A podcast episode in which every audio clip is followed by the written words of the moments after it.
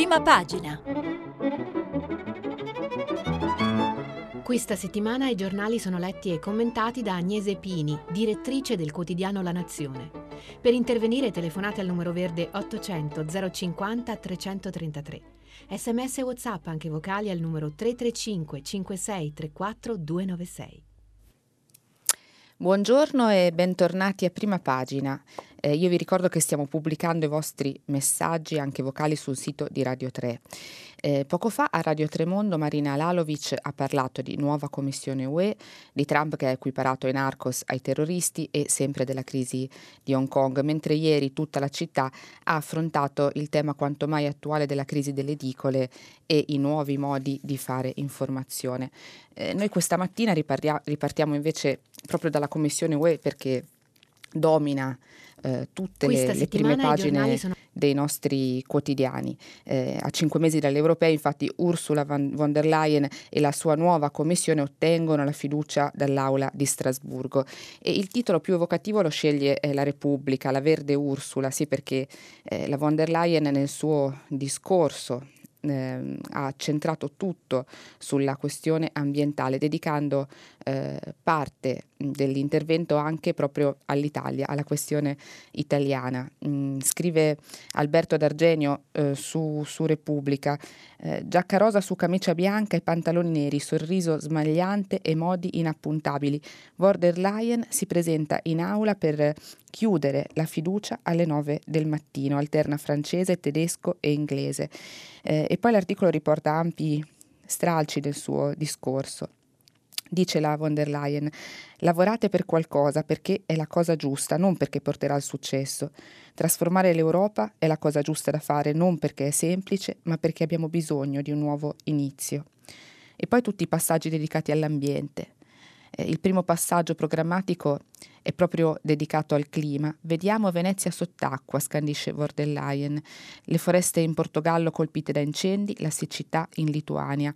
Cose che accadevano anche in passato, ma non con tale frequenza e intensità. E dunque non possiamo perdere nemmeno un secondo. Il Green Deal europeo è la nostra nuova strategia di crescita, ci aiuterà a ridurre le emissioni e a favorire la creazione di posti di lavoro.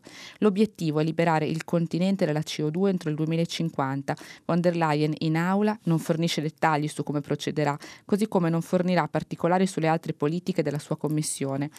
La maggioranza che la sostiene in Parlamento è fragile e frastagliata e ogni parola potrebbe farle perdere consensi.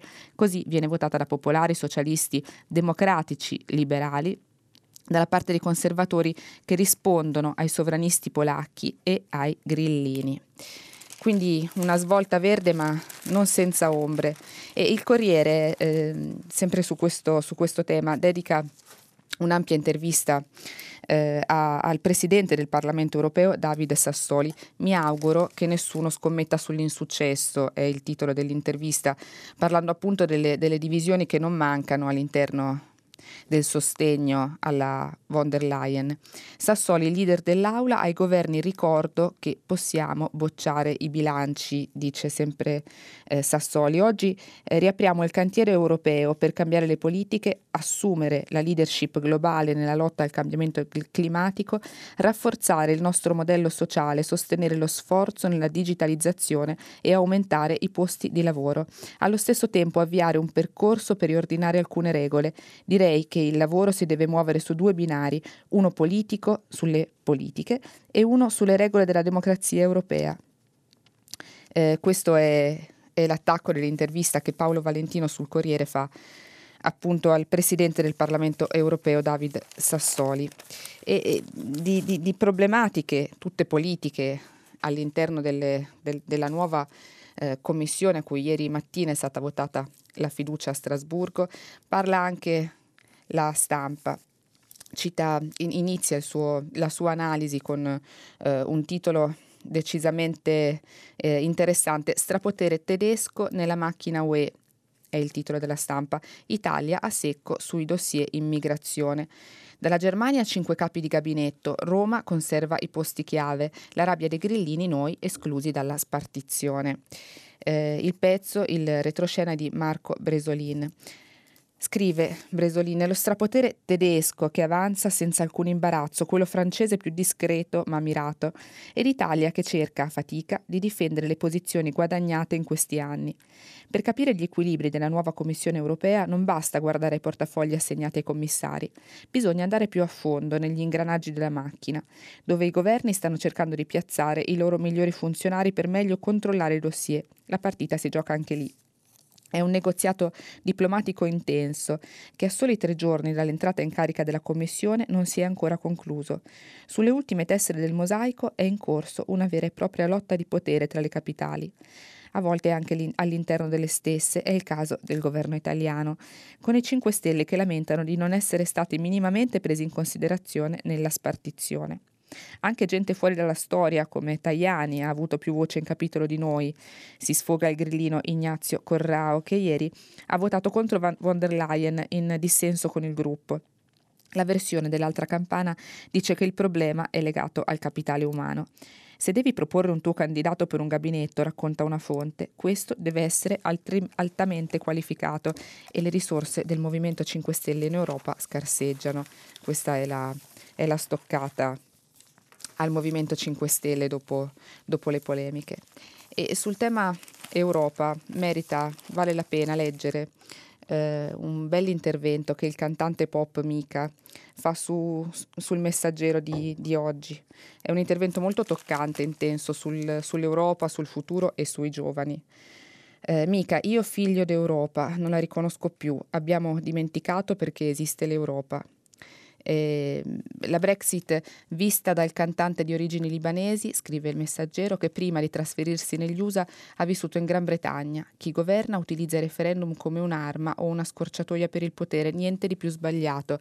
Questo sempre il titolo del messaggero all'intervento di Mica che si riferisce ovviamente alla Brexit. E poi lui scrive: La mia identità, un mix di culture, me la sono costruita come tutti i figli degli immigrati attraverso il mio lavoro in quel senso di comunità e appartenenza che si è creato fin dal principio durante i miei concerti in Europa. Mi sono sempre sentito europeo senza avere il passaporto europeo. Essere europeo non è una condizione naturale, è un'idea, è un concetto di universalità.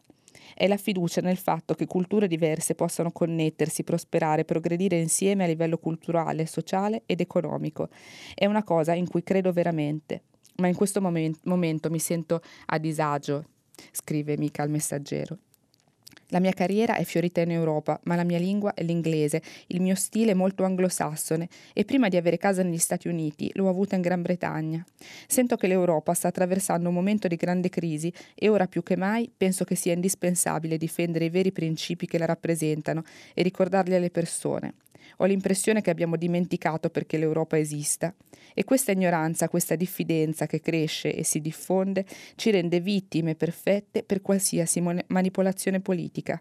Le nazioni si dividono, crescono i conflitti, è una soglia pericolosissima. Se potessi votare a dicembre sulla Brexit, voterei naturalmente per rimanere in Europa. Rischiamo un taglio netto, una mutilazione, le cui conseguenze peseranno anche sulla Gran Bretagna. Le persone che soffriranno di più per un'eventuale uscita dall'Europa saranno quelle che hanno più bisogno di tutti del supporto dell'Europa. Chi contribuirà alle spese di una piccola palestra in un villaggio della provincia gallese, chi foraggerà il centro per il supporto all'adolescenza di una città come Doncaster, sono due esempi di attività finanziate dall'Unione Europea. E poi conclude Mica, ci serve qualcuno che capisca l'urgenza dei più grandi temi contemporanei. I giovani al voto ci chiedono un ricambio generazionale perché non si identificano con la leadership attuale, ma allo stesso tempo sanno che la macchina politica laburista non è in, gran forma e hanno paura e credo che il risultato finale del voto ci sorprenderà.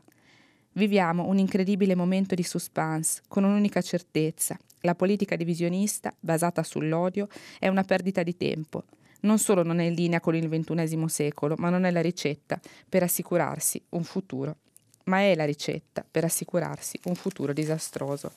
Queste sono le parole del cantante Mica sul messaggero la sua, e il suo intervento sull'Europa, il futuro dell'Europa e i giovani.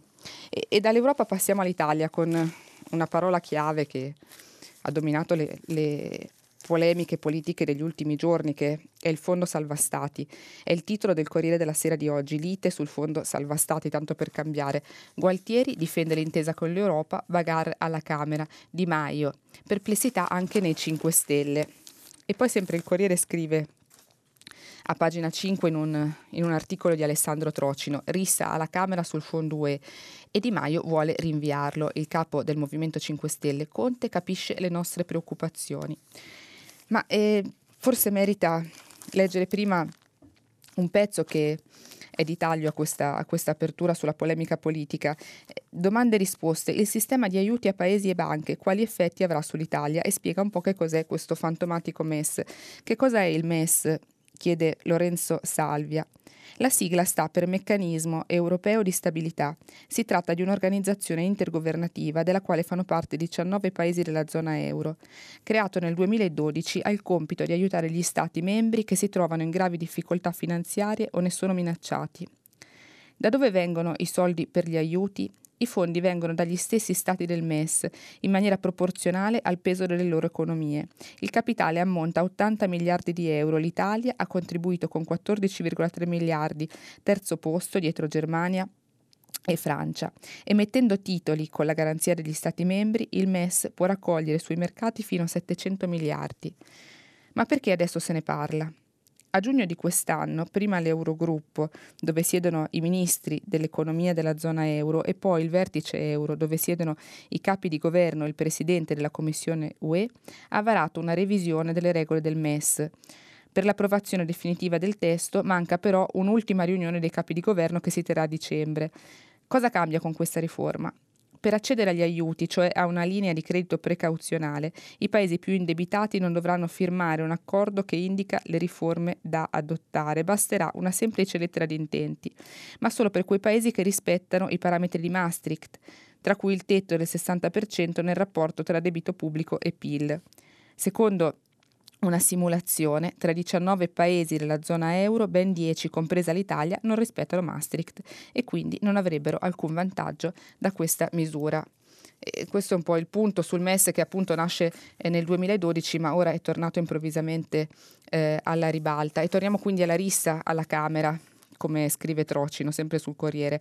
La giornata comincia con un'audizione fiume del ministro dell'economia Roberto Gualtieri, che difende il MES, il Fondo Salva Stati. Prosegue con una bagarre in aula, con il presidente Roberto Fico costretto a interrompere i lavori per le intemperanze di Lega e Fratelli d'Italia.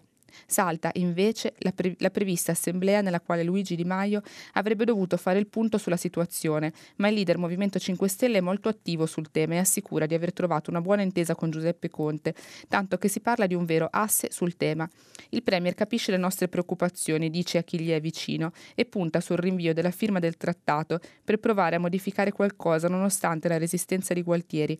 Bisognerà vedere però se Palazzo Chigi sposerà davvero la linea del temporeggiamento sicuramente sgradita all'Europa, quindi è ancora piena bagarre su questo tema molto complicato che sta dividendo la maggioranza e, e, e la sta facendo litigare appunto anche su questo tema. E, sempre sul, sulle questioni eh, economiche è interessante citare uno studio di Mediobanca che è stato pubblicato ieri e che punta all'indice sui giganti del web. A questo tema dedica la sua prima pagina eh, molto critica anche il manifesto eh, che titola La grande evasione, perché che cosa succede? Eh, scrive il manifesto sempre nella sua prima, profitti stellari e slalom dei giganti del web per aggirare le tasse nei paesi in cui operano. Secondo Mediobanca dal 2014 sono stati elusi 74 miliardi grazie a imposte agevolate e fuga nei paradisi fiscali. In Italia il fatturato è di 2,4 miliardi a fronte di 64 milioni di euro versati, quindi questa gigantesca evasione dell'oligarchia su internet e, e, e Repubblica ci dedica un pezzo mh, mm, per approfondire sempre il tema. I colossi web si fanno lo sconto e questo è eh, il titolo dell'articolo di Roberto Petrini. Ehm, allora, uno studio di Mediobanca, come vi dicevo poco fa, punta l'indice sui giganti del web e nel 2018, a fronte di fatturati miliardari, 15 gruppi presi in considerazione hanno versato al fisco, con le loro filiali italiane, solo 64 miliardi contro i 59 milioni del 2017, pari al 2,7% del fatturato. e hanno pagato, a seguito di accordi con le autorità fiscali italiane, sanzioni per un totale di 39 milioni, a fronte di 73 milioni del 2017. Nel dettaglio, Microsoft ha versato 16 milioni, Amazon 6, Google 4,7, Oracle 3,2, Facebook 1,7, Uber 153 mila euro e Alibaba che è il colosso cinese, 20.000 euro. Il conto sale a 76 milioni se si includono i 12,5 di tasse pagati da Apple, non inclusa nel campione. Quindi davvero pochissimi i soldi che escono dalle tasche eh, dei colossi del web, come li ha chiamati il manifesto.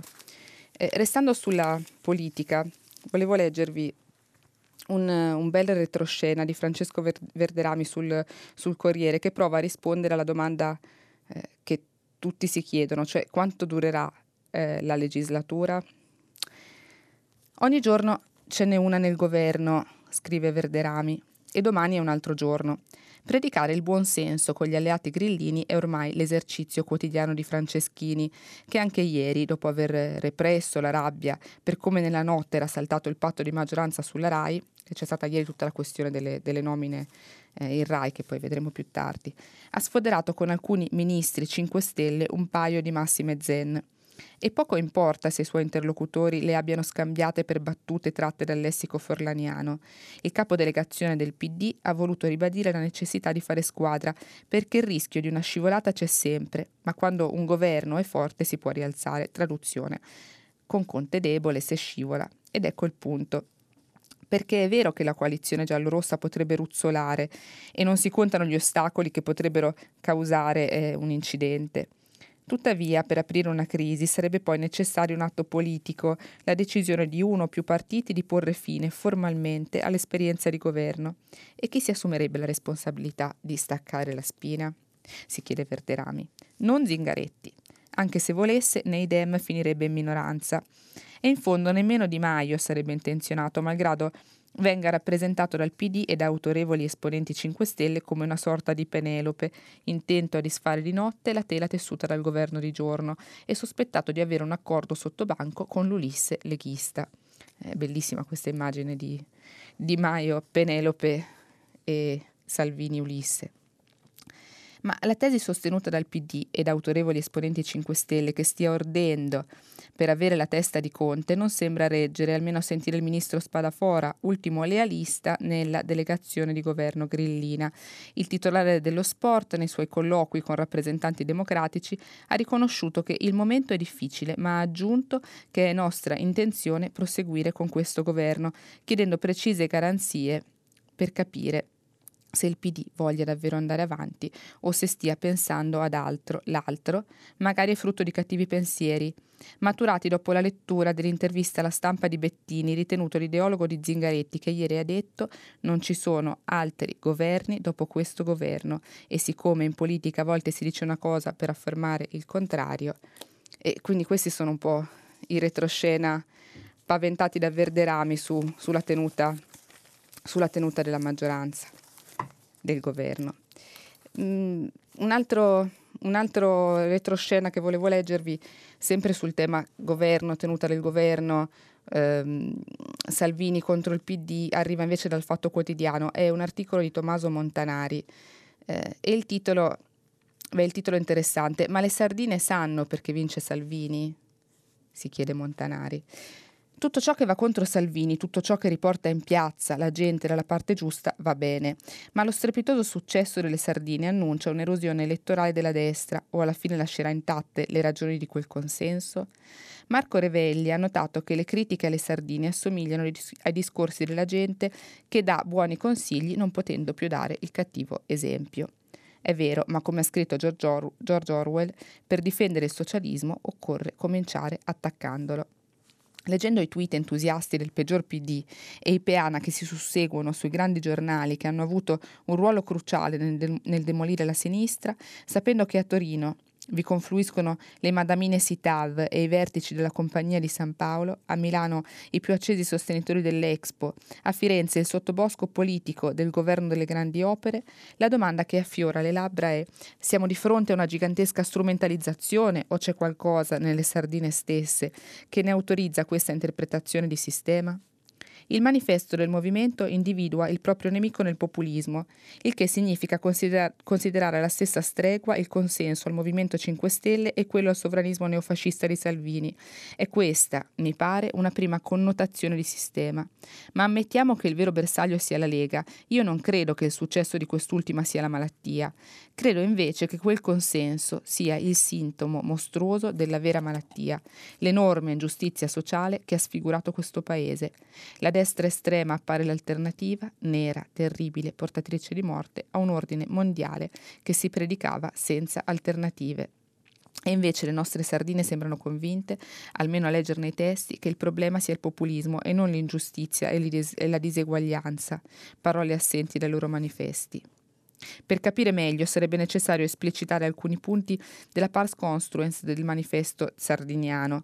Crediamo ancora nella politica e nei politici con la P maiuscola, in quelli che pur sbagliando ci provano, che pensano al proprio interesse personale solo dopo aver pensato a quello di tutti gli altri. Sono rimasti in pochi, ma ci sono, e torneremo a dargli coraggio dicendogli grazie. Un testo che diventerebbe interpretabile se di questi politici si fossero fatti i nomi. Beh, ehm, c'è un altro passaggio che volevo legger, le, leggervi. Il passo chiave è quello in cui si legge, parliamo sempre del manifesto delle sardine, siamo un popolo di persone normali, di, di tutte le età, amiamo le nostre case, le nostre famiglie, cerchiamo di impegnarci nel nostro lavoro, nel volontariato, nello sport, nel tempo libero, mettiamo passione nell'aiutare gli altri quando e come possiamo, amiamo le cose divertenti, la bellezza la non violenza verbale, verbale e fisica, la creatività, l'ascolto. Chi potrebbe contestare tutto questo, si chiede Montanari, eh, ma rimane una domanda, è bellissimo che chi è in grado di aiutare gli altri si ribelli alla sporca retorica dell'estrema destra, ma non dovremmo forse anche chiederci perché ci siano così tanti altri da aiutare? E soprattutto se il punto critico non stia nello smontaggio dello Stato che questi altri avrebbe dovuto aiutare? Quindi queste sono le domande che si pone Montanari su, sulle sardine e, e, e sulla, sul perché esistono e su contro chi si schierano davvero. L'altro tema che continua oggi a, a imperversare su quasi tutte le prime pagine eh, invece riguarda ancora Renzi. Eh, ieri è esplosa la bomba sulla fondazione Open con nuovi indagati e una serie di perquisizioni a raffica in tutta Italia fra i vari finanziatori occulti e non della fondazione che è stata definita la cassaforte di Renzi e oggi continuano nuove mh, rivelazioni. E la verità eh, titola in prima pagina Renzi SPA. L'inchiesta sulla cassaforte del Giglio Magico si allarga mentre si scopre che il bullo, eh, questo scrive la verità, si era comprato la famosa villa parlando della sua villa di famiglia, da 1,4 milioni grazie a un prestito di 700 mila euro fatto da uno dei finanziatori della Open. Lui continua ad attaccare i magistrati, ma salta fuori che il parlamentare con la, carta, con la carta di credito della fondazione è Lotti. E il giornale, poi vedremo meglio la questione Lotti, ma il giornale parlando della, della casa di Renzi che è diventata la protagonista di oggi come nuovo capitolo nell'inchiesta che riguarda la Fondazione Open. Scrive appunto il giornale l'ex dimora della famiglia Puccini restaurata con appena 90.000 euro. Eh, l'acquisto per 1,3 milioni a metà con la moglie Agnese Giallo sui fondi. E, ehm, scrive, scrive, il giornale, a luglio 2018, nelle prime settimane del governo Conte 1, eh, Renzi acquistò una casa da 1,3 milioni di euro, un prezzo pure al di sotto del mercato per il tipo di casa e per la zona. La villa infatti ha una metratura complessiva di 276 metri, qua- metri quadri, divisi in, uno, in 11,5 vani, senza contare il parco da 1580 metri quadri che completano il salotto open space, la cucina grande, tre camere con bagno, studio e una terrazza. L'abitazione apparteneva al professor Lapo Puccini, nonno dell'attrice Vittoria. Il restauro della casa iniziò poi a dicembre 2018 per un costo di appena 90.000 euro, come mostra il documento del cantiere. La trattativa per l'acquisto dell'immobile l'ha fatta lo studio dell'avvocato Alberto Bianchi, indagato per finanziamento illecito ai partiti. E all'interno di questa compravendita mette il naso invece l'Espresso eh, con un'anticipazione che è stata largamente riportata da Repubblica, anche da Repubblica. Eh, vi leggo il pezzo appunto della Repubblica, quell'anticipo da 700.000 euro da un finanziatore nominato in CDP. I soldi dell'imprenditore Riccardo Maestrelli sono prima transitati sul conto di sua madre Anna Picchioni, questo è il titolo del pezzo. Leggiamo i fatti. Un'inchiesta di Emiliano Fittipaldi e Giovanni Tizian dell'Espresso ha rivelato il movimento di denaro che ha consentito al leader di Italia Viva di acquistare il 23 luglio del 2018 la villa di 285 metri quadri in via Tacca sui declivi di Arcetri nelle colline sopra Firenze. Un immobile prestigioso non lontano dal panoramico piazzale Michelangelo e assai costoso.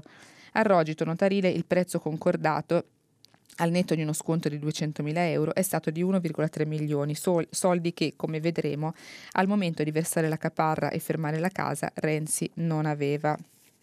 I detective di Banca Italia hanno scoperto che Renzi il 13 giugno 2018, un mese prima del rogito, ha pagato la caparra con quattro assegni da 100.000 euro ciascuno, che ha potuto staccare grazie a un bonifico di 700.000 euro versato sul suo conto corrente il giorno prima. Da chi? Dalla vedova Anna Picchioni, madre settantenne di Riccardo, Giulio ed Elena Maestrelli, imprenditori fiorentini attivi nei settori immobiliare, commercio all'ingrosso della, della frutta e alberghiero. Proprio quel Riccardo Maestrelli che il governo Renzi nominò nel CDA della Cassa Depositi e Prestiti Immobiliare, proprio Riccardo Maestrelli, detentore del 50% di Palazzo Ruspoli, dove nel 2012 avevano sede la Fondazione Big Bang e l'embrione di Open e il Comitato elettorale renziano.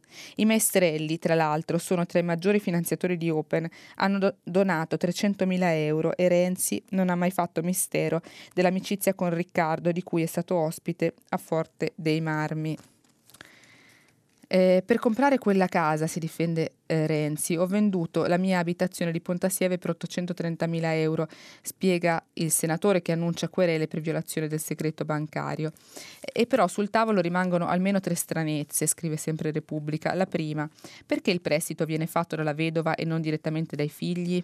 La seconda, la PIDA SPA, la holding dei maestrelli, gira alla signora Picchioni 700.000 euro a saldo di un vecchio acquisto di quote societarie, ma secondo gli analisti della UIF nella cifra ci sono 158.000 euro in più del dovuto. La terza stranezza, per la caparra Renzi utilizza solo 400.000 euro, poi accende un mutuo da un milione. Perché quindi ne ha chiesti 700.000 alla famiglia Maestrelli? E e dopo le carte giudiziarie ovviamente si, si, scatena la polemica politica, sempre Repubblica ha intervistato Ugo Sposetti, 72 anni, che è stato, ve lo ricordo, tesoriere dei DS e senatore. Sposetti è molto critico, eh, ora Renzi spieghi anche al PD che errore cedere agli anticasta e togliere i soldi pubblici ai partiti. Eh, questo è il titolo dell'intervista che Giovanna Casadio fa appunto a Sposetti eh, e gli chiede la Casadio, Sposetti cosa pensa dei guai in cui è finito Matteo Renzi per la sua fondazione Open? È il PD che deve parlare, spetta l'attuale gruppo dirigente dei democratici chiedere a chi ha avuto la brillante idea di costruire quella fondazione di spiegare esattamente che cosa è successo. Eh, anche Stefano Folli dedica un editoriale al caso Renzi che è una mina sulla, sulla coalizione, eh, scrive Folli. Eh, come spesso accade in Italia, le inchieste giudiziarie investono la politica e la condizionano. A sua volta la politica spesso oltrepassa il limite etico che dovrebbe essere invalicabile e in ogni caso accade da anni, dai tempi di Berlusconi, che il groviglio tra affari e politica produca effetti perversi, contribuendo al discredito delle istituzioni. Solo il tempo chi ha, dirà chi ha ragione tra Renzi e i magistrati che indagano sui finanziamenti della Fondazione Open e tuttavia resta la sensazione di una generale resa dei conti avanti. Si capisce meglio adesso che Renzi è uscito dal PD in settembre sull'onda di una debolezza crescente e non per un atto di forza, cioè per un nuovo inizio, secondo l'interpretazione lasciata correre sui canali mediatici. Oggi l'idea di fare come Macron, ossia rimescolare gli schieramenti politici a destra e a sinistra nel segno di una nuova forza moderata e svuotando in particolare il PD, non sembra in grado di volare. Questo eh, è il commento di Folli, mentre il commento di Travaglio sul Fatto Quotidiano eh, è ancora più duro. Lui sostanzialmente paragona Renzi a eh, un novello Craxi e il titolo de- dell'editoriale è Natale da Mamet. Scrive Travaglio, sullo scandalo Open si leggono così tante scemenze, fra l'altro copiate da B, da Berlusconi, senza pagargli i diritti d'autore, che è meglio mettere qualche puntino sulle I. E cita a questo punto Renzi, che aveva scritto nei giorni scorsi, mi scuso con le persone per bene perquisite, perché colpevoli di contribuire in modo onesto alla politica subiscono l'agonia mediatica pur avendo seguito le regole con la massima trasparenza. Eh, gli imprenditori in questione non sono stati perquisiti per la loro onestà e trasparenza, gli ricorda Travaglio, ma perché sospettati di aver finanziato la Fondazione Renziana Open dal 2012 al 2018, cioè dall'inizio della scalata al PD fino all'ultima debacle elettorale, aggirando la legge sul finanziamento privato ai partiti, come? Pagando una fondazione anziché un partito ai suoi eletti, con due possibili finalità, tutt'altro che incompatibili fra loro, non far sapere di foraggiare Renzi, possibili illecito finanziamento e appropriazione indebita anche tramite false fatture e ricevere favori dal suo governo e o partito.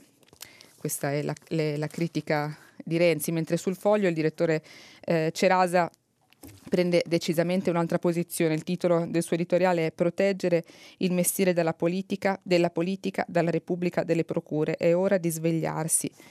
Si tolgono i finanziamenti pubblici, si demonizzano i finanziamenti privati, si offrono ai PM strumenti per essere discrezionali nella valutazione dei reati. Oltre Open, chi ha il coraggio di ribellarsi di fronte alla criminalizzazione della politica? Quindi eh, Cerasa si, si, schiera dalla parte della politica nella, nella sempiterna guerra tra politica e magistratura che come sappiamo da tempo tiene banco sulle cronache del nostro paese. Ma non è sparita dai giornali neanche la storia del crollo del viadotto eh, in Liguria sulla, sulla A6 ed è interessante a questo punto mettere a confronto due quotidiani, da una parte il Corriere, dall'altro la stampa, perché il Corriere titola nel pezzo dell'inviato Marco Emarisio, il viadotto chiuso dai PM non era mai stato controllato. Genova eh, non compare mai nelle carte di Spea, di Maio pronti alla revoca per autostrade.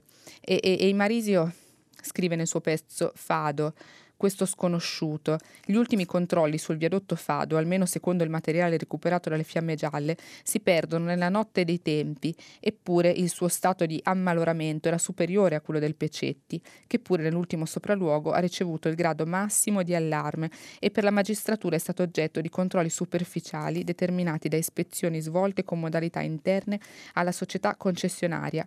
Per entrambi i viadotti è stato rivelato un grave deterioramento con pericolo di rovina Divina.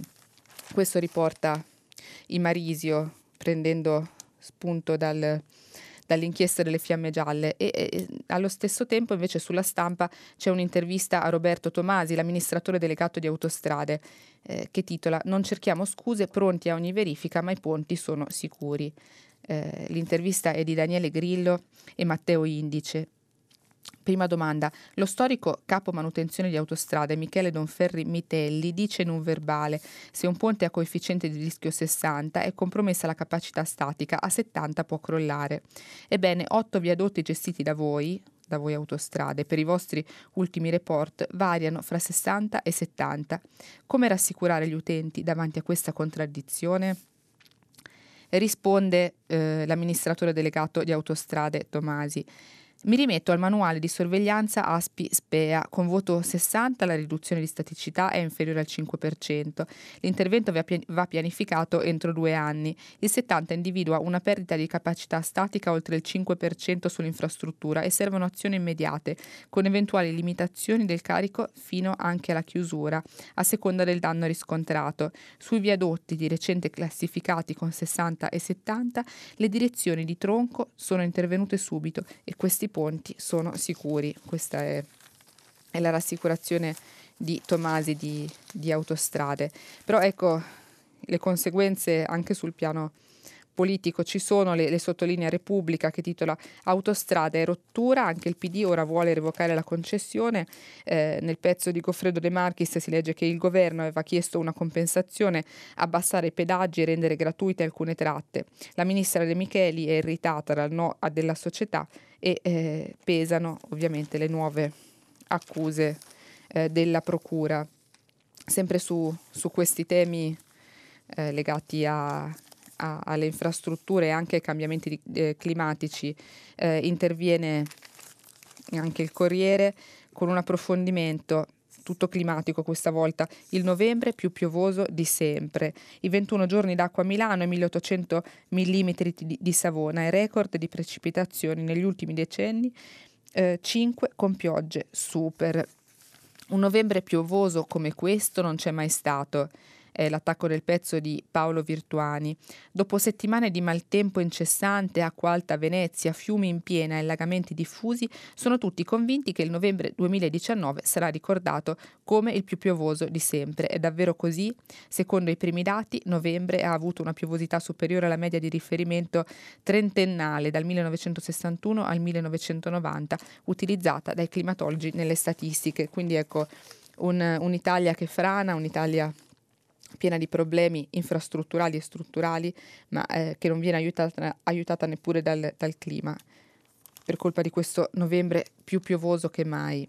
E, un, un pezzo sempre legato alla questione Ligure, lo troviamo anche sul Sole 24 Ore. Il titolo è Liguria nel Max Ingorgo, sui rischi dei viadotti, resta il caos delle perizie, allarme infrastrutture, in arrivo i nuovi rapporti di Aspi sui viadotti, il procuratore capo di Genova Cozzi, verosimile che indichino un indice di ammaloramento superiore al, a quello da loro precedentemente esternato. E qui ci ricolleghiamo col pezzo di, di Marisio che appunto denunciava, eh, denunciava che il, il, viadotto non era mai stato, il viadotto poi crollato eh, sulla 6 non era mai stato controllato.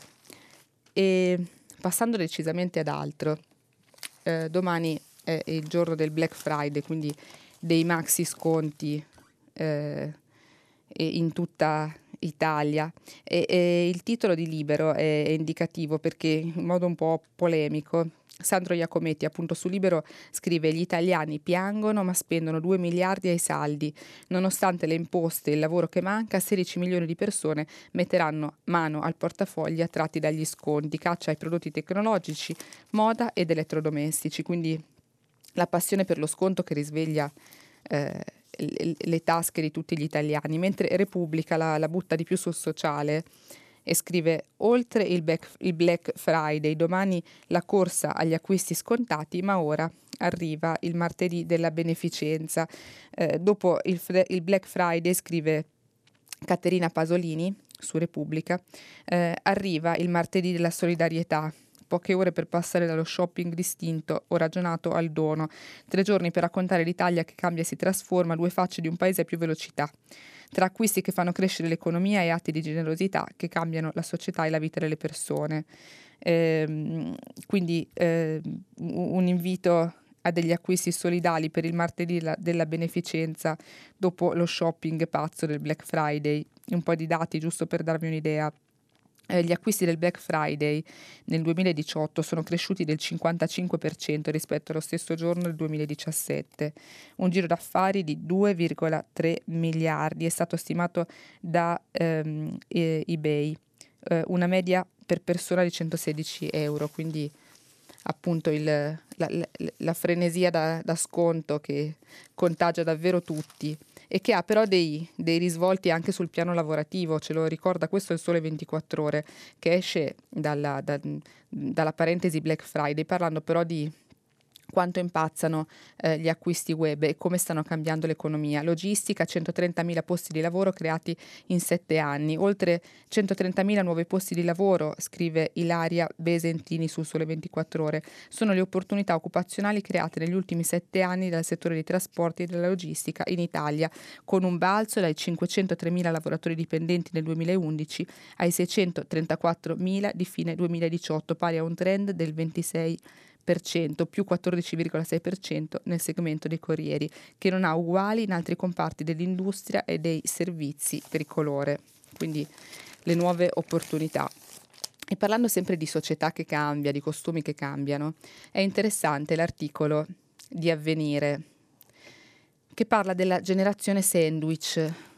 Mm, la generazione sandwich eh, è, è, quella che generalmente è costituita dai 45-60 anni stretti tra i figli ancora non autonomi da una parte e dai nonni a cui badare dall'altra, però oggi arriva la generazione del doppio sandwich che riguarda anche i nonni. Esatto, perché scrive Francesco Riccardi su Avvenire, si allunga dai 50 fino ai 75 anni la fascia di persone che si prendono cura sia di figli o nipoti sia di bisnonni grandi vecchi, una condizione soprattutto da acrobate, cioè sono le donne che si fanno maggiormente carico di queste problematiche sociali. Eh, l'esempio di Marta che ha 67 anni, tre figli, due nipotini e una madre novantenne. È in pensione da tempo anche se dà ancora una mano in studio al marito libero professionista oltre a svolgere volontariato in parrocchia. Mario invece è in pensione ci è appena andato, a 62 anni e la sua giornata ora è divisa tra il supporto al padre di 88 anni la mattina e l'andare a prendere la nipotina all'asilo il pomeriggio. Sono due figure tipiche di quella nuova generazione che potremmo definire doppio sandwich a quattro strati. Tante sono le classi d'età coinvolte, anziché i tre della generazione sandwich tradizionale, che già da tempo sono sotto i riflettori della ricerca sociale, in cui cresce la presenza maschile, anche se costituita in larga maggioranza da madri nonne, che restano allo stesso tempo ancora figlie ehm, una generazione di acrobate, scrive Riccardi, che nonostante la minore elasticità devono rivelarsi più abili persino delle loro stesse figlie, alle prese solo con il lavoro e i bambini piccoli, perché sono impegnate in almeno tre ruoli e altrettanti trapezzi, tra cui lasciarsi, lanciarsi durante la giornata, ovvero la cura della casa, l'assistenza ai nipoti per alcune ore e soprattutto il sostegno ai genitori, i bisnonni non più autosufficienti. E mm, vorrei, vorrei chiudere con, con due articoli molto diversi, ma che offrono entrambi degli spunti di riflessione interessanti. Uno ce lo dà Libero, che parla di Trump e dice Trump tratta gli animali meglio dei messicani.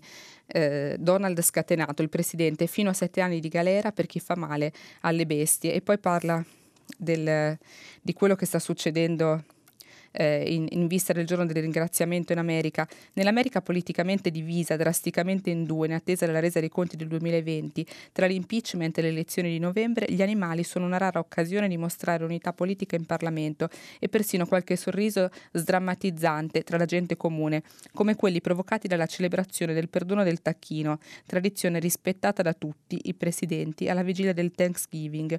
Ieri è stata la volta dei due tacchini, butter e bread che sono stati risparmiati da Trump con una dichiarazione ironica. Sono stati allevati per rimanere calmi sotto ogni circostanza e ciò è importante perché hanno già ricevuto l'ordine di comparizione nella cantina di Adam Schiff per essere interrogati giovedì ha scorzato il presidente. Quindi i tacchini graziati e, e, e i sette anni di galera a chi fa male eh, alle bestie, però poi sottolinea libero appunto che eh, tutto sommato i migranti messicani sono trattati molto peggio.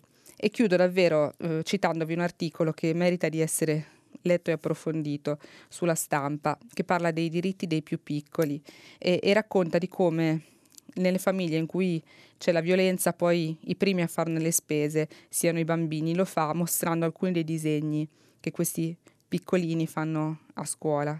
Eh, il, l'articolo è di Roselina Salemi le storie, botte e insulti alle mamme, così i disegni dei bambini svelano l'orrore quotidiano. La denuncia di Save the Children in cinque anni, oltre 500.000 minori vittime di violenza assistita. È un fenomeno sommerso, ma è la seconda forma più diffusa di maltrattamenti sull'infanzia. E, e poi c'è un, un bel disegno, un, un, bel disegno nel senso un disegno molto forte che, che racconta molto bene questo disagio eh, lo pubblica la stampa e, e, la didascalia sotto dice Nino, 5 anni, l'urlo. Vede piangere la madre da quando ne ha tre, sente il papà urlare, non ha amici, non parla con nessuno tranne che con la mamma. A volte si rifiuta perfino di mangiare. Quando sente le urla che vengono dalla camera o dalla cucina, stringe i pugni forte forte, come ha visto fare la mamma, quella volta che era per terra. Ecco, questo è l'articolo che vi consiglio di leggere perché appunto racconta bene un mondo poco conosciuto. Eh, prima pagina eh, le, mm, con, con, la sua rassegna finisce qui per oggi e mh, mm, ci rivediamo dopo con il filo diretto, dopo la pubblicità. Grazie. Agnese Pini, direttrice del quotidiano La Nazione, ha terminato la lettura dei giornali di oggi. Per intervenire chiamate il numero verde 800 050 333.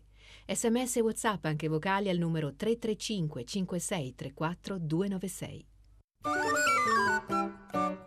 Si apre adesso il filo diretto di prima pagina. Per intervenire e porre domande a Agnese Pini, direttrice del quotidiano La Nazione, chiamate il numero verde 800 050 333.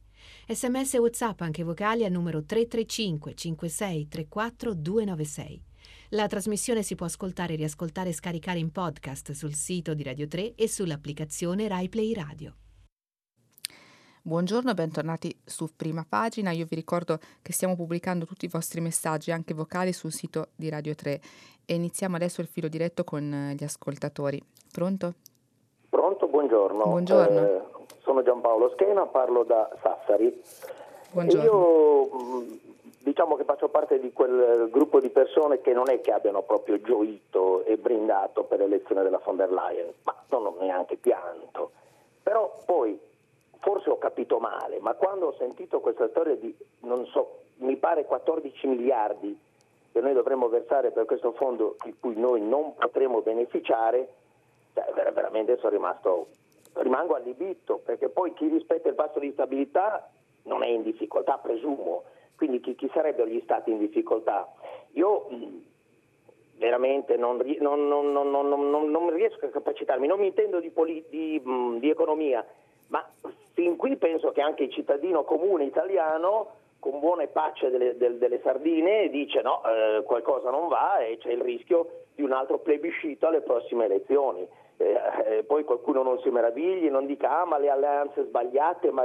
no, secondo me la sinistra non riesce a, a capire quello che pensa, eh, quello che pensa la, la, maggior parte della, del, della gente. Eh, insomma, ripeto, con buona pace delle sardine che più, che più poi demonizzano un, un, un avversario politico e più, e più, fanno poi il suo successo, non c'è niente da fare. Tutto qui. Va bene Giampaolo, grazie. Eh, capisco sua, le sue perplessità. del resto l'elezione della von der Leyen è stata eh, appunto eh, non semplice e come abbiamo letto prima nei quotidiani anche eh, la, sua stessa, la, sua stessa, maggioranza a supporto è piena di, di insidie e di ombre, tutto questo rende eh, l'Europa più debole, quindi non, non, fa piacere a nessuno. Sulla, e soprattutto non, non fa bene agli Stati membri perché un'Europa debole è un vulnus per, per, tutti quelli che fanno parte dell'UE. Eh, sulla questione del, del MES, beh, è una vicenda molto controversa e molto complicata, ehm, come tutte le materie eh, finanziarie europee, è difficile eh, capire bene di che cosa si sta parlando. Adesso è tornata molto alla, riba- alla, alla ribalta della, della polemica politica, però appunto il rischio è quello che si faccia troppa polemica eh, e si badi poco eh, alla sostanza, proprio perché quando le materie sono così complesse, fare polemica e creare pal- polverone è molto semplice. Eh, in realtà il, mm, il, Salva Stati non è una novità del 2019, ma è appunto eh, un, una normativa che deve aiutare gli stati più in difficoltà, che esiste eh, dal 2012, ora sono solo cambiati eh, dei parametri, però appunto eh, non è qualcosa di nuovo e, e, e, l'Italia non può sottrarvisi, stando dentro l'Unione Europea, deve rispettare alcuni, alcuni patti che non riguardano solo l'Italia, ma riguardano tutti gli Stati membri, eh, in cui si è impegnata a, mh, a, far parte di questo fondo salva stati che deve aiutare gli stati in difficoltà, gli stati in crisi, ha aiutato molto la Grecia per esempio. E, mh, non è che aiuta la Francia e la Germania perché poi si sente dire davvero di tutto in realtà mh, gli stati più importanti eh, dell'Unione Europea contribuiscono al MES, l'Italia è, al, è il terzo paese eh, che contribuisce al Fondo Salva Stati. Al primi posti ci sono eh, appunto Francia, Francia, e Germania e, e mh, farne parte eh, implica rispettare appunto una serie di, di patti e di equilibri eh, che eh, affondano le loro radici dal Trattato di Maastricht, quindi uscirne è complicato.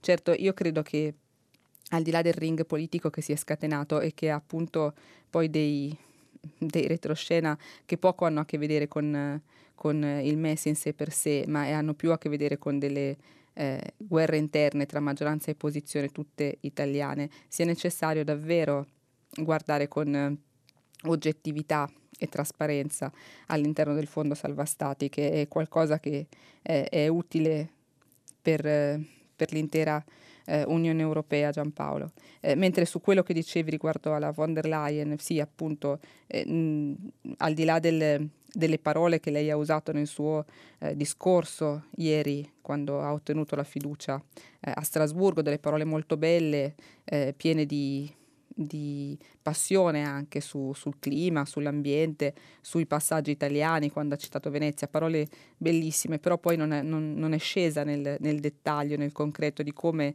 rendere queste idee molto lungimiranti sul, sul, sull'ecosostenibilità, eh, sull'economia green, il New Deal verde, no? come l'ha, eh, l'ha definito lei, non è scesa appunto in un dettaglio pratico, in un, in un dettaglio concreto, mostrando quindi tutta la debolezza invece che c'è ancora purtroppo a livello politico in Europa. Spero di averle risposto Giampaolo. Eh, pronto? Eh, pronto? Sì. Eh, buongiorno. buongiorno. sono Antonio da Napoli. Buongiorno Antonio. Eh, senta, prendo a prestito la, un'espressione del, del, teologo Mancuso, il quale eh, faceva riferimento alle ferite, le ferite che poi avrebbero aperto delle feritoie per guardare meglio quelli che sono i disastri che spesso ci vedono come diretti protagonisti. Faccio riferimento alla caduta del viadotto in, in Liguria che eh, di fatto ci pone dinanzi alla problematica del controllo di certe infrastrutture, controllo che eh, di fatto non è mai avvenuto. E allora mh, perché non fare ammenda, lo chiedo a lei, eh, in merito alle considerazioni che sono state fatte qualche mese fa sul, sull'ex ministro delle infrastrutture Toninelli, il quale se ci ricordiamo bene è stato il della, il primo, il vero promotore della, del controllo dei viadotti. E, eh, già questo mh, mm, ci fa capire che spesso quando guardiamo le, le questioni reali di questo Paese in realtà non le guardiamo in maniera oggettiva, ma spesso le strumentalizziamo e quindi questo ci, ci ricollega alle concessioni. Anche le concessioni, la, per lo più eh, la gran parte dei giornali sono state indicate la, nella, nella, decisione allora della, della uh, possibile eh, eh, decisione di eliminare queste concessioni come un elemento populista. Quindi ritorniamo un'altra parola molto in voga. E beh, alla luce di quello che è accaduto la realtà è molto più evidente e chiara eh, di quello che, che, noi pensavamo. Evidentemente ci sono delle colpe, sarà la magistratura a decidere la, la, la, i veri colpevoli del, del fatto, però possiamo senz'altro dire che in questo caso l'autostrada non è stata per niente attenta a, a quello che è accaduto. Va bene, Antonio, è molto chiaro, grazie. Grazie per Grazie la sua domanda e anche per, per, la citazione così bella di Mancuso sulle ferite eh, e le feritoie. Beh, eh, lei ha, ha, sintetizzato bene il punto chiave. Eh, quando in Italia ci sono delle, delle, tragedie, come quella del viadotto sulla 6, come quella un anno eh, e mezzo fa o poco meno nel Ponte Morandi, eh, che cos'è che accade? Che poi a un certo punto si aprono questi spunti si aprono questi squarci no, drammatici eh, in cui tutti noi dobbiamo fare i conti con, con la nostra coscienza e soprattutto i politici. Eh, gli effetti però quali sono? Che spesso si vengono strumentalizzate le tragedie stesse in chiave polemica e, e dopo il gran polverone iniziale in cui eh, ciascuno prova a scaricare intanto le proprie responsabilità su qualcun altro e poi si fanno grandi proclami, lo ricordava lei stesso Antonio, no? concessioni sì, concessioni no, le rivochiamo, le togliamo, poi eh, dopo, dopo, i grandi pro, pro, proclami e i grandi polveroni tutto eh, sostanzialmente resta come prima, in modo un po' gattopardesco, cambiamo tutto per non cambiare nulla. Eh, ecco, che cos'è che succede? Che alla fine è, la, è sempre la magistratura vituperata o meno che sia, eh, a dover aprire i conti seri con, con eh, i, i, disastrini e disastroni tutti italiani. E quindi è, è, dovuta intervenire la magistratura per raccontarci che per esempio la mappatura sui ponti, lo abbiamo letto oggi sul Corriere, non era mai stata fatta eh, in maniera adeguata, poi ovviamente eh, vedremo se eh, se questa tesi verrà confermata o no. Però ecco, le, le, i controlli della Guardia di Finanza ci raccontano, ci raccontano di un'Italia che non è stata sufficientemente monitorata.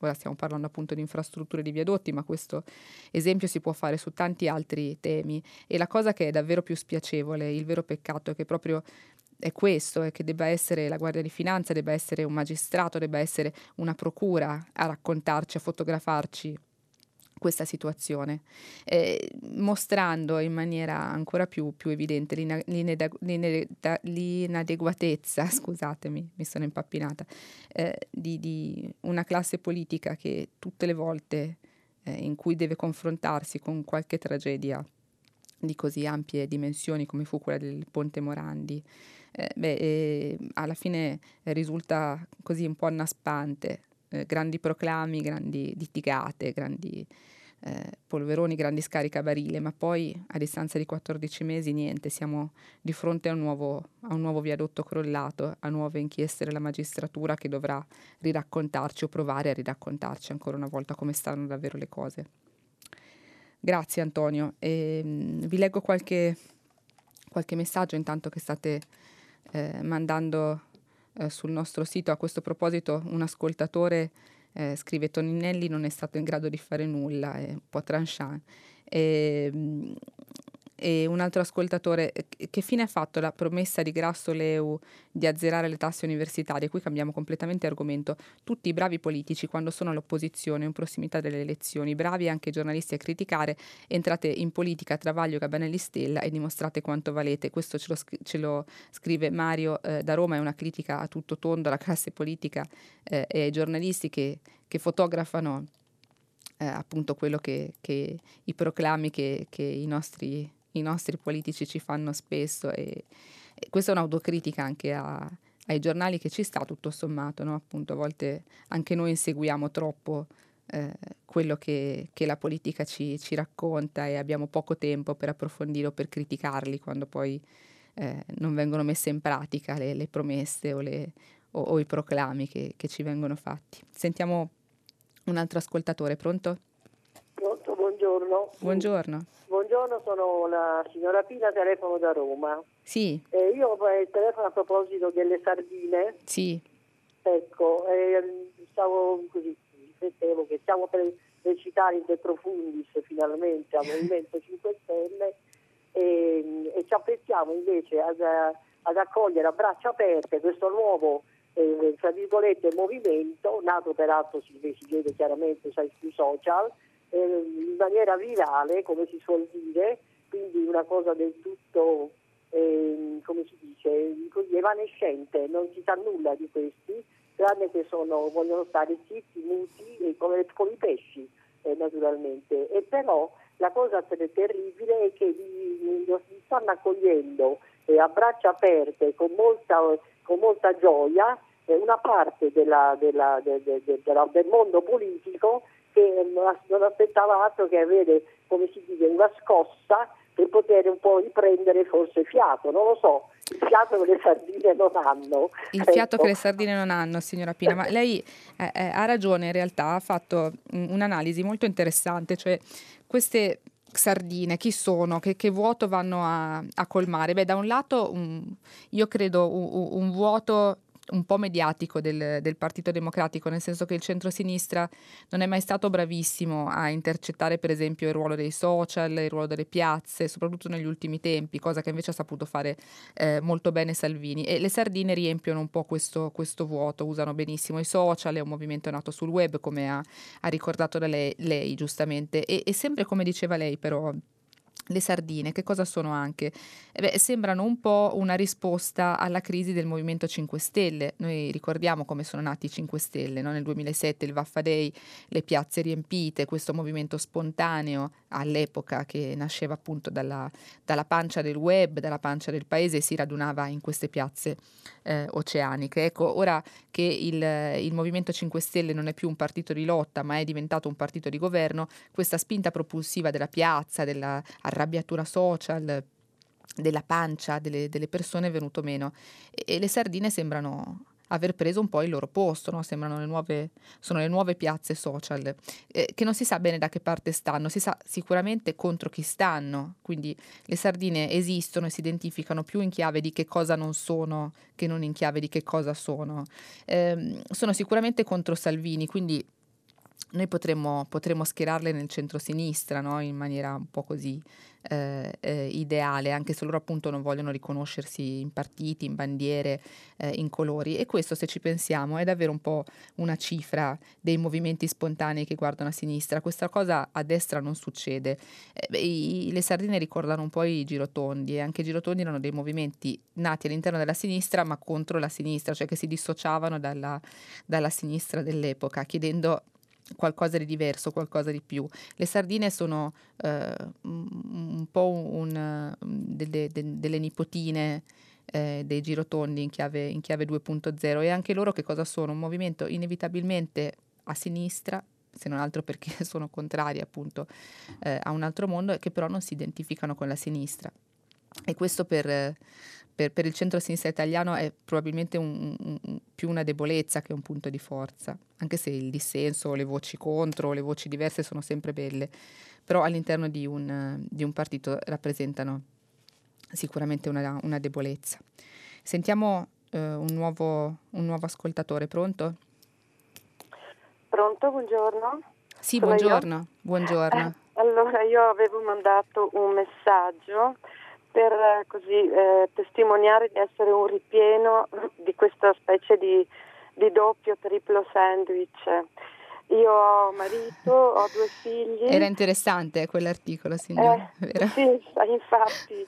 Fa, eh, niente, io così mi, mi, mi, ritrovo, mi riconosco in questa figura perché appunto ho marito, ho due figli, eh, di cui una che in questi cinque anni si è laureata, ha avuto due bambini, ha iniziato a lavorare come medico, un altro ragazzo che si è diplomato nel, nei, nei cinque anni e adesso all'università, poi ho una madre anziana che per fortuna è autosufficiente, anzi eh, addirittura mi aiuta. E poi ultimo, dicevo last but not least, lavoro. Mm. E quindi sono cinque anni, da quando avevo 55 anni, che sono così schiacciata da tutte queste incombenze. Mm. Alla fine ho sacrificato un po' tutti, ho fatto tutto male, in particolare ho sacrificato me, mio marito e il lavoro. E quindi concludo con, dicendo che guardo cupidi, con cupidigia quota 100, anche se sono contraria, cioè sono contraria certo. però no, non ce la faccio più. Quanto quindi... le manca, signora? Ma forse ci riesco se non la tolgono. ecco, se, se, se, dura ancora sei mesi forse ce la faccio, però ripeto, sono contraria perché vorrei più politiche per i giovani che per gli anziani. D'altra parte magari la lascerei solo per le donne, non lo so. Eh, signora, come si chiama? Mi scusi perché mi è sfuggito all'inizio. Eh, mi chiamo Maria. Mi chiamo Maria. Maria. Sì. Ascolti, guardi, intanto grazie per, per aver chiamato. Lei eh, ha fotografato appunto una, una situazione che oggi è, è, davvero più diffusa di quanto si pensi o di quanto eh, si dica, perché poi di queste cose si parla molto poco e, e restano davvero delegate a, quattro mura, alle quattro mura domestiche, quindi ognuno per sé, ognuno se la deve smazzare da sé, come si dice. E intanto io volevo dirle di, di non buttarsi giù, nel senso che eh, lei si sarà pure sacrificata moltissimo, ma da quello che, che ci ha raccontato ha, due figli che insomma sono entrambi riusciti con successo e, e oggi non è scontato a, a, fare degli ottimi percorsi intanto scolastici, quindi deve essere orgogliosa. Eh, orgogliosa di, di, quello che ha fatto. E, certo non è, non è facile quando bisogna pensare ai figli che immagino siano stati per lei il primo pensiero, la prima preoccupazione e poi pensare a una, a una mamma che lei dice è, è, ancora autosufficiente, ovviamente per fortuna però è anziana, bisogna ovviamente eh, eh, aiutarla, preoccuparsi per lei, è giusto così, è bello così e poi eh, un marito, poi un lavoro, quindi dove si trova il tempo per sé, ecco la cosa più, più triste, la, il vero peccato eh, in queste situazioni, in questi contesti, che poi bisogna rinunciare al tempo per noi stessi, dedicandolo solo agli altri. E dedicare il tempo agli altri è, è una cosa positiva ed è sicuramente un dovere che spesso ricade sulle spalle delle donne, come diceva come ricordava lei, signora Maria. E, e, è, un, è, un, dovere ed è anche una cosa che ci appaga, no? ci dà un, dà un, senso alla nostra vita, però eh, si perde poi la concentrazione su quella che eh, sono i propri interessi, i propri desideri, i propri bisogni e questo non deve venire meno, soprattutto non deve venire meno a 60 anni. Oggi a 60 anni si è ancora molto giovani, si hanno ancora molte energie, si ha ancora la possibilità di fare molte cose, ma se uno è stretto tra i mille doveri, eh, pratici e quotidiani e tra le mille preoccupazioni per gli altri, beh, eh, si perde il contatto con noi stessi. E questa è una cosa che non dovrebbe succedere. E l'altra cosa che mi ha colpito nel suo intervento è, è, è quella legata alla pensione. Lei la vede come giustamente una, un'ancora di salvezza, così almeno dovrà pensare a una cosa in meno che il lavoro. Però il lavoro alla fine è ciò che ci definisce davvero moltissimo eh, ci definisce tutti, uomini eh, e donne, non può definirci solo la famiglia. E quindi è, è un peccato che, che, si desideri uscire dal mondo del lavoro perché ci schiacciano così tanto altre incombenze, altri doveri, mh, mm, che sono sì importanti, ma che non è giusto ci definiscano solo quelli, è giusto che ci definisca anche eh, il nostro mestiere perché ci dà un, un senso di appagamento, un senso di, di realizzazione personale e professionale. Ecco, su questo, eh, di questo è bene parlarne, quantomeno per non far sentire le persone come la signora Maria, che sono tantissime, tantissime, sempre di più, sole come spesso si sentono, perché poi appunto se le tengono tutte per sé queste piccole, grandi impegni di tutti i giorni. Quindi grazie per la sua telefonata e mm, sentiamo un altro ascoltatore. Pronto? Buongiorno, sono Edoardo da Sesto Fiorentino. Buongiorno Edoardo. Buongiorno, io volevo fare un intervento relativo alla notizia dei colossi del web che pagano solo il 2,5% eh, di tasse, sì. però mi ricollego anche con l'intervento precedente della signora che schiacciata dalle incombenze eh, deve abbandonare il lavoro. Ecco, io eh, sono schiacciato dalle tasse, nel senso che io sono un pensionato che continua a fare un po' di libera professione e quindi sono in regime forfettario. Con la prossima finanziaria eh, non potrò più fare regime forfettario, per cui adesso che pago eh, su questo piccolo volume d'affare il 49% di tasse andrò a pagare il 67% fra IRPEF e INPS.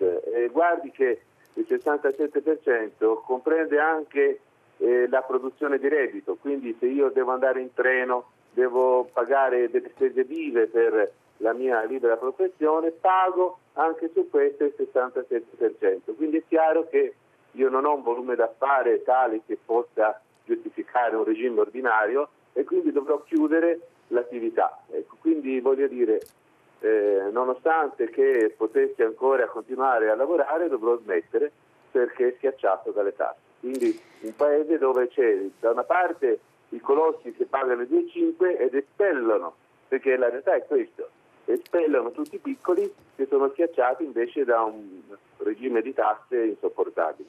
Ma guardi Edoardo, lei ha fotografato in maniera molto, molto precisa eh, e molto evidente tutte le, le contraddizioni della, della, nostra società, appunto da un lato questi gigantoni del web che, che fra l'altro dominano internet come una, una vera oligarchia, facendoci anche passare tutta l'illusione sul fatto che il web sia davvero libero. Il web è, è, è libero ma è di fatto nelle mani di pochissimi che al momento continuano a a spadroneggiare abbastanza indisturbati e, e, e i dati su, su, quanto pagano di tasse ci raccontano bene eh, quanto siano ancora davvero intoccabili o poco controllabili o poco governabili eh, appunto dai, dai, governi nazionali ma anche sovranazionali. Questo non è un problema solo dell'Italia, è un problema eh, più o meno mondiale davvero quello della, della, di come si, si governa, si, come si gestisce il web, come lo si rende davvero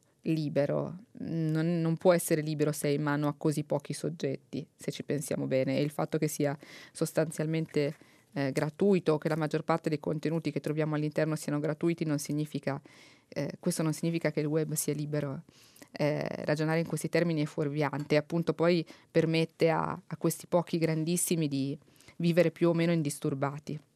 Quindi appunto da un lato, da un lato come diceva lei, il, il contrappasso di questi di questi giganti di internet che pagano davvero poco rispetto a quanto incassano e dall'altro eh, la sua situazione è, è, ci ha raccontato che appunto è, è, sommerso dalle tasse. Beh, il punto un po' è, questo, è il, il, problema tutto italiano che abbiamo sempre, e, però non, è sempre bene ricordarlo.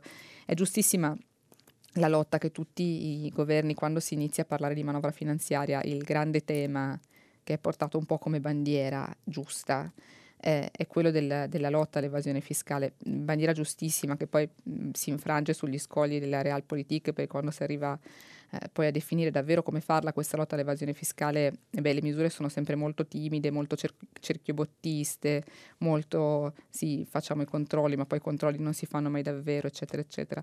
Dall'altro però un, un, un sistema con una tassazione così onerosa, così gravosa, eh, come la nostra, che davvero mette in ginocchio tanti, non solo lei, signor Edoardo, ma soprattutto le piccole e medie imprese, che poi sono la linfa del nostra, della nostra economia. Ecco, un sistema di tasse così penalizzante non favorisce eh, non favorisce certamente la lotta all'evasione fiscale, per cui il nostro governo sembra davvero eh, quei, quei, quelle, quelle, famiglie in cui eh, ai figli si, si, chiedono regole talmente rigide che poi li, li aiutiamo a infrangerle meglio.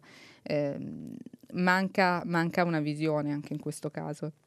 Eh, io sono assolutamente favorevole eh, alla lotta all'evasione credo che debba essere fatta in maniera ancora più, più forte, più, più, concreta, più drastica di quanto non si sia mai fatto in questo paese, perché di fatto non si è mai, non si è mai applicata una, una lotta seria all'evasione fiscale, però questa non può non andare di pari passo con una presa di coscienza che la pressione fiscale sui cittadini, sulle piccole e medie imprese è inaccettabile, soprattutto per far ripartire il motore economico eh, del nostro paese. Spero di averle risposto, Edoardo. E sentiamo un nuovo, un nuovo ascoltatore. Pronto? Pronto? Eh, buongiorno, sono Piera e buongiorno, Piera. Dalla, dalla, Valle d'Aosta. Senta, io volevo così far notare, rilevare che domani, eh, oltre al venerdì nero degli acquisti, c'è anche il venerdì per il futuro dei, dei giovani, certo. Insomma, lo dico in italiano perché in inglese non, Fa è bene, un po' complicato. Ecco. Ecco, è una contraddizione enorme che da una, da una parte abbiamo queste multinazionali che allegramente vadano, come diceva prima il signor Edoardo, e che ci spingono a consumare, e, e dall'altra parte un movimento che chiede l'esatto contrario per salvare il, il pianeta e il futuro. E, e appunto è una schizofrenia gigantesca e, e, i giornali non ne parlano, non ne hanno parlato ieri, non ho sentito un cenno stamattina su prima pagina. Com'è possibile? Io l'ascolto per radio, la ringrazio. Grazie, grazie signora Piera, grazie. Grazie per la sua riflessione che eh, centra il punto, è molto interessante. Eh, è vero, convivono queste, queste, anime, queste contrapposizioni e siamo una società piena di, di contrapposizioni davvero estreme. È una società di, di consumi eh, iperconsumistica, appunto. Eh, il Black Friday lo leggevamo prima nell'articolo del Sole 24 Ore. Beh, il giro d'affari del Black Friday è schizzato in un solo anno di mh, una quantità di miliardi che lascia davvero senza fiato e il fenomeno che era eh, fino a davvero pochissimo tempo fa relegato solo a queste bizzarrie che venivano dagli Stati Uniti con le code di gente che stava assiepata fuori dai negozi, dai supermercati, poi a un certo punto è dilagato subito anche in Europa e in Italia a una velocità eh, folle, se ci pensiamo, ma fino a due anni fa, ma chi parlava di Black Friday? Eh, davvero era un, un, argomento sconosciuto, la maggior parte di noi non, non, aveva idea di che cosa fosse il venerdì nero, uno poteva pensare più a qualche forma di, di depressione o di crisi bancaria che non alla follia da shopping. E improvvisamente nel giro davvero di due anni il Black Friday è entrato nel modo di dire di ciascuno di noi e tutti noi sappiamo esattamente che cos'è e siamo anche pronti a, ad affrontarlo tirando, mettendo mano al portafoglio. C'era un altro articolo sul quotidiano Libero oggi che era interessante, no? diceva c'è una crisi drammatica, la recessione, ma gli italiani sono disposti a spendere milioni per il Black Friday, per l'illusione dello, del, del, grande giorno di sconti. Eh, poi al tempo stesso, per fortuna direi, perché perché è, è, una cosa bella, insieme al Black Fridays ci sono i Fridays for Future, cioè i, i ragazzi che scendono in piazza per parlare non di sconti, non di consumismo selvaggio, eh, non, di, non, della giornata dei saldi, ma eh, dell'importanza di salvare il nostro pianeta, il nostro clima. È una, bella, è una bella immagine quella che mette in contrapposizione queste due folle, la folla di piazza che scende in strada appunto per dire eh, basta col cambiamento climatico, stiamo attenti agli ecosistemi, all'inquinamento, eccetera, eccetera, e dall'altro la, la folla di piazza che che sta davanti a, alla grande catena, al grande magazzino, eh, per acquistare, però per, per, fare anche esattamente il contrario di quello che dicono eh, gli ambientalisti, i ragazzi del Friday for Future, cioè eh, consumare in modo etico. Come si esce da questa contraddizione? Ma mh, mm, secondo me non se ne esce.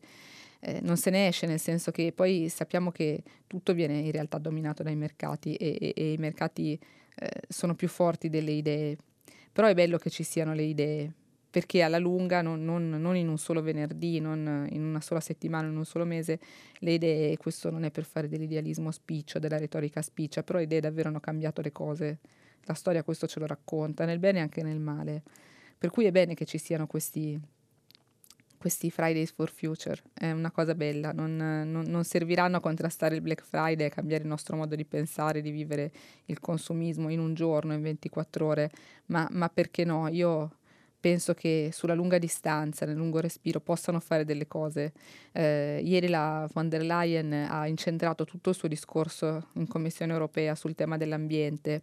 Ehm, poi non è scesa nel concreto, non sapremo che cosa farà, se farà qualcosa, però è bello che ne abbia parlato, non era mai successo. E quindi questo significa che qualcosa già è, è cambiato. È cambiato perché ieri a Strasburgo si è parlato per tre quarti d'ora di ambiente, di misure ambientali, di cambiamenti climatici. Non è poco, non è poco, basta anche solo parlarne così tanto per arrivare a cambiare qualcosa. Quindi, signora Piera, bisogna essere ottimisti, anche se la sua analisi era, era davvero molto, molto interessante. E sentiamo un altro, un altro ascoltatore. Pronto? Sì, pronto? Sono sì? io, Paola di Verona. Eh, io telefono perché sono rimasta molto colpita dalla chiamata di quella signora che ha raccontato di essere eh, la signora sandwich, cioè deve occuparsi sì. del marito, dei sì. figli, dei nipoti, eccetera. Sì. E mi ha colpito molto il fatto che ha usato sempre il verbo avere. Ha detto io ho un marito, io ho dei figli, ho dei genitori, eccetera. Allora mi chiedevo, insomma, ma anche noi donne, queste donne, eh, devono sempre pensare alla vita degli altri. Bisogna che forse anche noi dobbiamo cominciare a pensare a noi stesse, cioè a parlare in prima persona. Io io uh, sono. sono, devo cercare la mia vita, insomma, io sono, non solo io ho, altrimenti anche noi contribuiamo a, ad accentuare, a continuare questa situazione che è comunque una situazione in cui le, le donne si fanno carico di tutto praticamente. O, oh, non so, sono stata molto colpita da questo. Ecco. Signora, grazie, anch'io sono stata colpita. Come si chiama? Mi scusi che non, non l'ho sentita. Pa- Paola, eh, telefono da Verona. Va bene Paola, An- anch'io sono rimasta colpita dalla telefonata di prima perché era molto, era molto toccante anche. Tra l'altro Volevo leggervi dei messaggi perché ci avete scritto in tanti sempre su, su, questo tema che evidentemente colpisce molti da vicino. Qualcuno, qualche messaggio è positivo, qualcuno è più critico. E allora vi leggo Patrizia.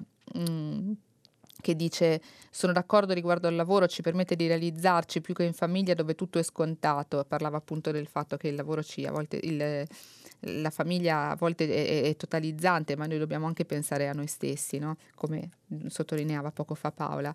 Eh, un signore invece, Nicco da Pisa, è più critico, dice quota 100, la signora andrà in pensione fra sei mesi, ma a causa di questi tre anni i nostri figli ritarderanno eh, di tre o quattro anni l'ingresso nel mondo del lavoro, vergogna, eh, i giovani fanno bene a protestare, continuiamo a rubargli eh, il futuro. Beh, sono tutte cose un, un po' vere, no? Cioè, eh, hanno, hanno, ragione tutti, direi, perché poi quando si, si, deve entrare, quando si parla di ingresso nel mondo del lavoro c'è sempre anche la contrapposizione tra i giovani che non riescono a entrare perché gli anziani, tra virgolette, eh, non vanno in pensione, al tempo stesso non si può andare in pensione troppo presto perché sennò semplicemente il nostro sistema eh, economico va in tilt e quindi è un male per tutti, per i giovani e per i non giovani.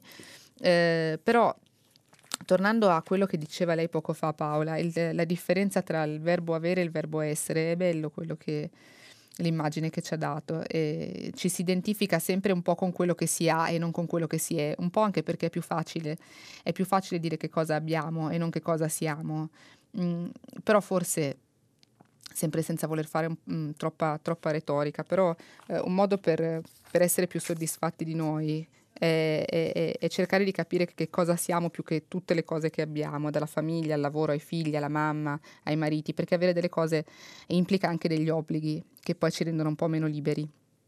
E ci avviciniamo davvero alla fine di questa, di questa prima pagina di oggi, anche del filo diretto eh, con voi.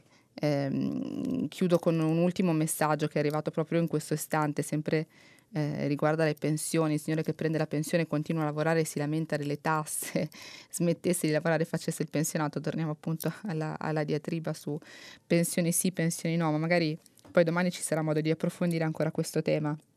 Io intanto vi, eh, vi saluto e vi ringrazio, eh, noi ci fermiamo qui per oggi, ma eh, non Radio 3 perché vi ricordo che dopo il GR Marco Filoni conduce eh, pagina 3 e a seguire le novità musicali di primo movimento.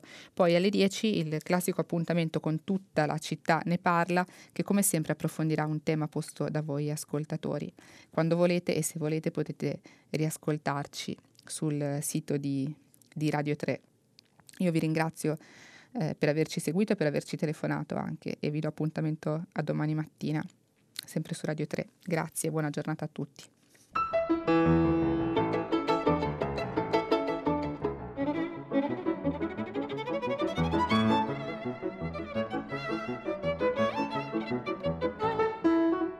Agnese Pini, direttrice del quotidiano La Nazione, ha letto e commentato i giornali di oggi.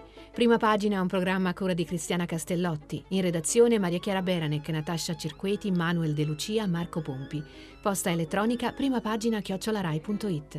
La trasmissione si può ascoltare, riascoltare e scaricare in podcast sul sito di Radio 3 e sull'applicazione Rai Play Radio.